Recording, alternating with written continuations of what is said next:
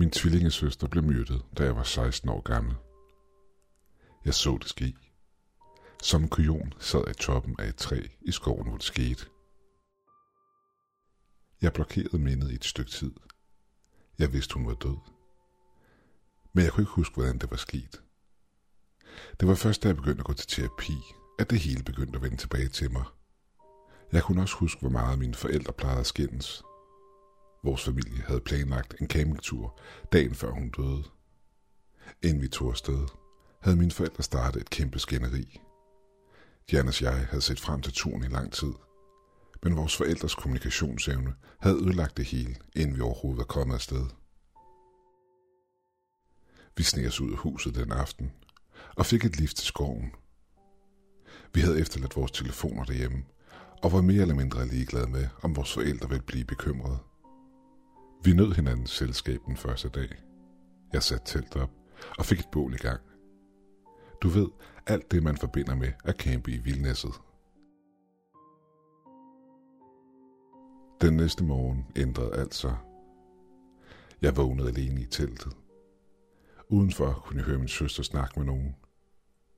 Nysgerrigt åbnede jeg teltdøren og så en, der lignede mig på en prik, sidde ved siden af min søster ved bålet.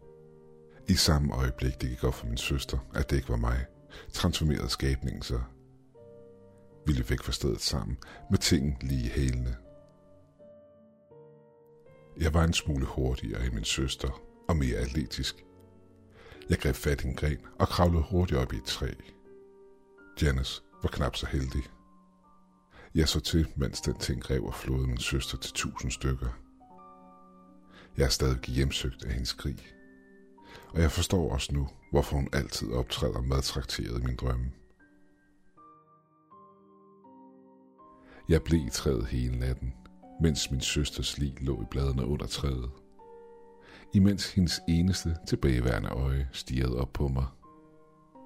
På et tidspunkt under min terapi var der et øjeblik, hvor jeg pludselig huskede hallucinationen, jeg havde haft morgen efter min søsters død. Jeg troede, jeg havde set hendes lig krasløs på træet, jeg havde gemt mig i.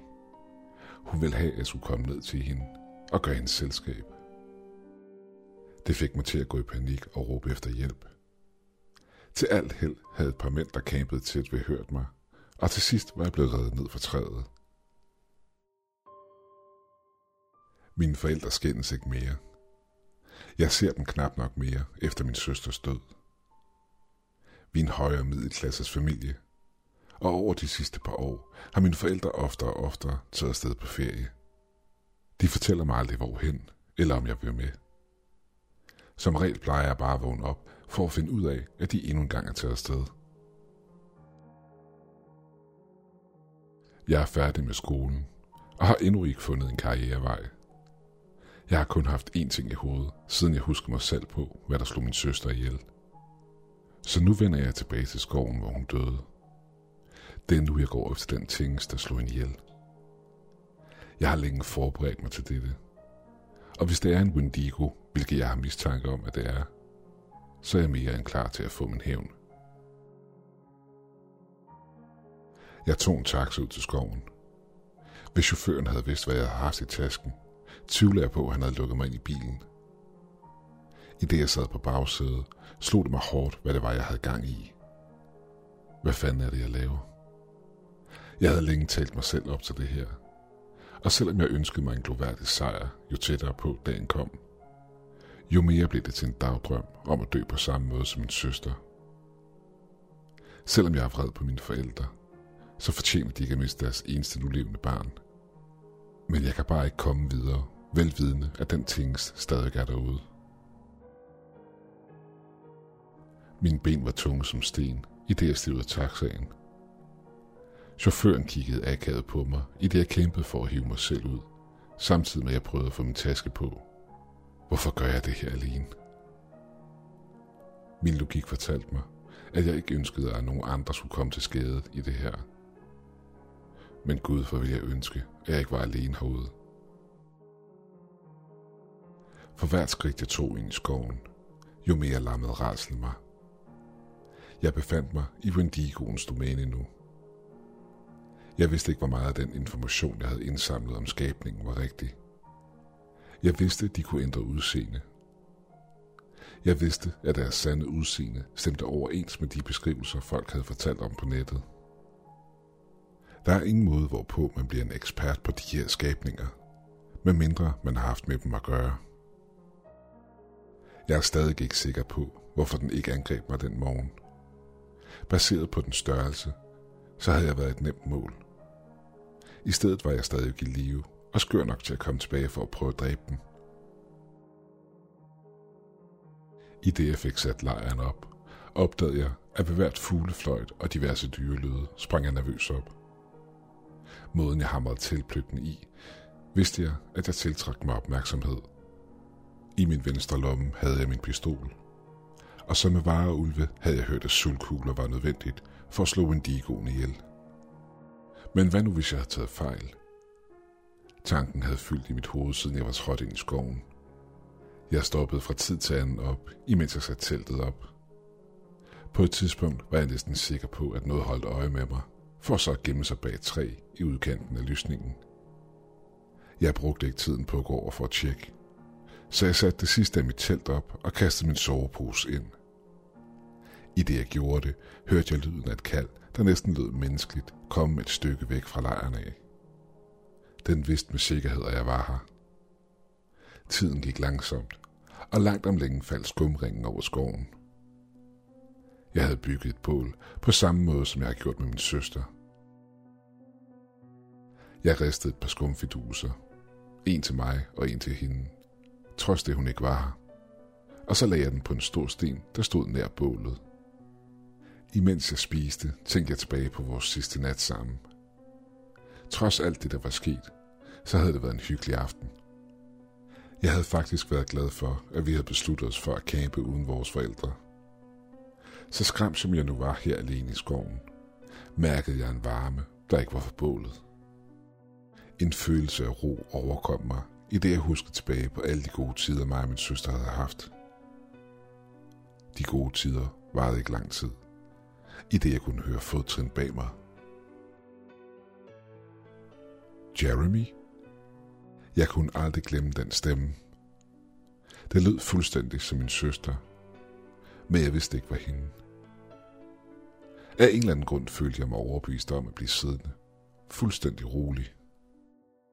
I det den nærmede sig, kunne jeg fornemme, at den var på vej over til stenen, hvor jeg havde efterladt skumfidusen. Jeg lå mit blik glide i retning af stenen. Jeg så på, i den figur, der lignede min søster, samle skumfidusen op og tage en bid af den – det er ikke din udbrød, jeg overrasket over, at jeg nærmest havde råbt af den. Skabningen ignorerede mig og fortsatte med at spise resten af den. Min redsel vendte sig til vrede. Ting, der havde dræbt min søster, stod ved siden af mig og gjorde grin med min sorg. Jeg ventede ikke på, at den blev færdig, og trak min pistol frem og pegede direkte på skabningen foran mig.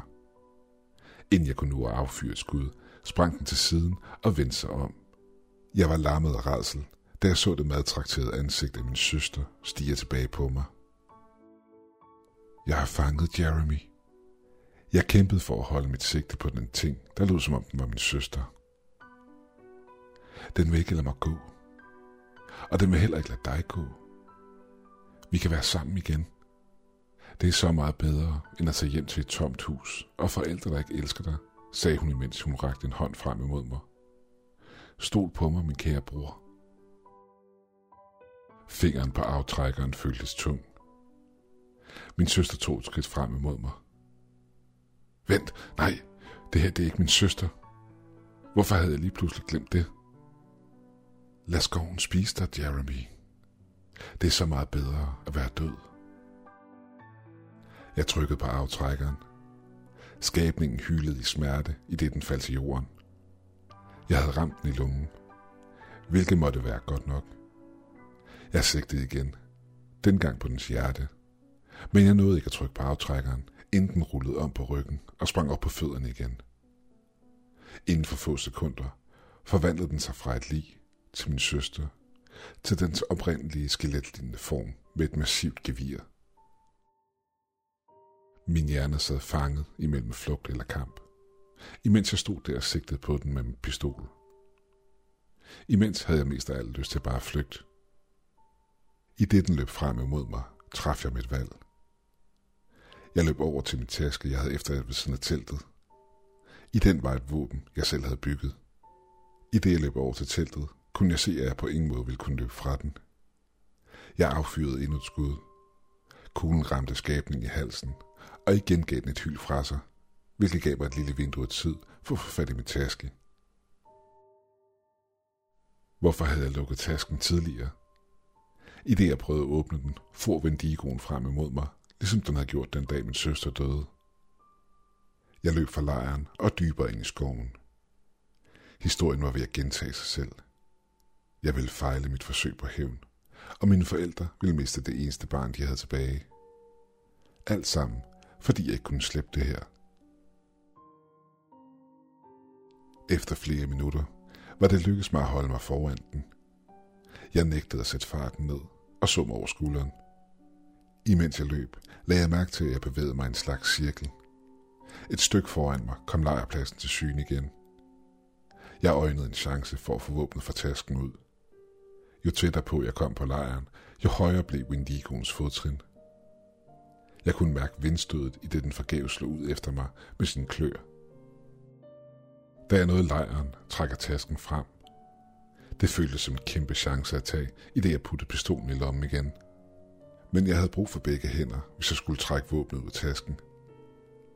Det lykkedes mig at trække den lange metalspark, jeg havde bygget frem for tasken. Spidsen kunne skydes frem ved at trykke på en knap. Wendigoen ville ikke sætte farten ned, før den havde mig. Jeg havde ikke noget valg. Jeg måtte vende mig om. Timingen skulle være perfekt. Jeg vendte mig rundt og trykkede på knappen, der skød spidsen frem. Mindre end en halv meter fra mig var Vendigoen. Dens hyl var så højt, at mine ører begyndte at ringe. Jeg havde gjort det. Sølvspidsen havde gennembrudt dens hjerte. Svag og afkræftet prøvede Wendigoen at slå ud efter mig, men den havde ikke styrken til det. Den næste del var lidt at et gamble. Jeg trak pistolen frem og skød den i panden.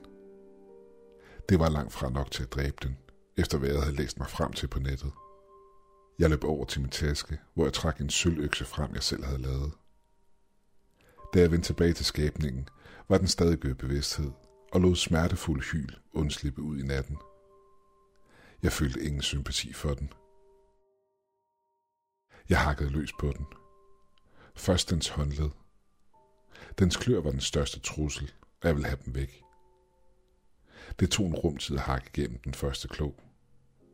Jeg trak min pistol igen og skød den endnu en gang i hovedet, hvilket lod til at underkue skabningen nok tid til, at jeg kunne fjerne den anden klo. Hvorefter jeg begyndte på dens hoved. I det den begyndte at vågne op igen, skreg jeg alverdens forbandelser ind i hovedet på den. Da jeg havde hakket mig det meste af vejen igennem den snakke, takker hovedet af og sparkede et par meter væk fra kroppen. Den rørte ikke længere på sig. Det tog over en time at skille hele kroppen ad og putte delene i de medbragte skraldeposer. Jeg tændte endnu et bål, hvor jeg brændte hver en pose. Det tog mig næsten det meste af natten at brænde poserne. Jeg gemte kroppen til sidst. Det tog sin tid, men det lykkedes mig at fjerne dens hjerte, rive det i små stykker og placere dem i en lille sølvboks. Efter jeg havde låst boksen, så jeg rundt på min lejrplads og besluttede mig for at efterlade alt på nær min pistol og sølvboksen. Jeg har aldrig været særlig religiøs, men i månederne, der ledte op til min kamp, havde jeg lært en præst at kende i den kirke, der lå i området, hvor jeg bor. Og da jeg ankom med sølvboksen, blev han meget bleg i ansigtet, da han vidste, hvad den indeholdte. Men heldigvis eskorterede han mig bare ud bag kirken med et par skovle, hvor han hjalp mig med at begrave den. Da alt var færdigt, sad jeg der bare. En syndflod af følelser skyllede ind over mig. Jeg gjorde det. Wendigoen var død. Min søsters morter var død, og dens hjerte begravet. Tårne fik fedt løb, mens jeg råbte. Jeg gjorde det. Jeg er ked af, at jeg ikke var så modig første gang. Jeg er ked af, at jeg ikke havde styrken til det. Men jeg gjorde det. Jeg lagde nogle blomster på min søsters grav en time senere. Jeg talte til hendes gravsten, som om hun var der, og som om hun lyttede. Jeg ønsker at tro, at hun var der. Og jeg ønsker at tro, at hun var tilfreds med, hvad jeg havde udrettet. Bagefter vendte jeg hjem og sov dagen og den efterfølgende nat væk. Da det igen blev morgen, hørte jeg noget støj nedunder. Jeg stod op og så mine forældre var kommet hjem og nu sad og spiste morgenmad. De så op på mig uden at sige noget. Jeg gik over og trak en stol ud. Jeg havde ingen appetit. Hvordan gik jeres tur? Hvor var I henne, spurgte jeg. Vi var på besøg hos din tante ude vestpå, svarede min far. Nød i turen. Jeg havde svært ved at skjule min bævrende læbe og sænkede mit hoved. Jeremy skat, hvad er der galt? Både min far og mor rejser og kommer over til mig. Hvorfor bliver I ved med at efterlade mig alene? For helvede, jeg er jeres eneste barn, I har tilbage. Giver I ikke en fuck for mig, eller hvad? De krammede mig tæt ind til deres kroppe og undskyldte mange gange. Jeg kunne have sværet på, at jeg følte et par ekstra hænder på mine skuldre. Den lette berøring var den mest betryggende af dem alle. Jeg håber virkelig, at min søster er stolt af mig. Men nu ligger der en endnu hårdere opgave foran mig. Jeg må finde en måde, hvorpå jeg kan bringe min familie tættere sammen igen. Vores familie har været splittet siden min søsters død. Det vil aldrig blive det samme igen. Men med lidt anstrengelse kan det blive bedre, end det er nu.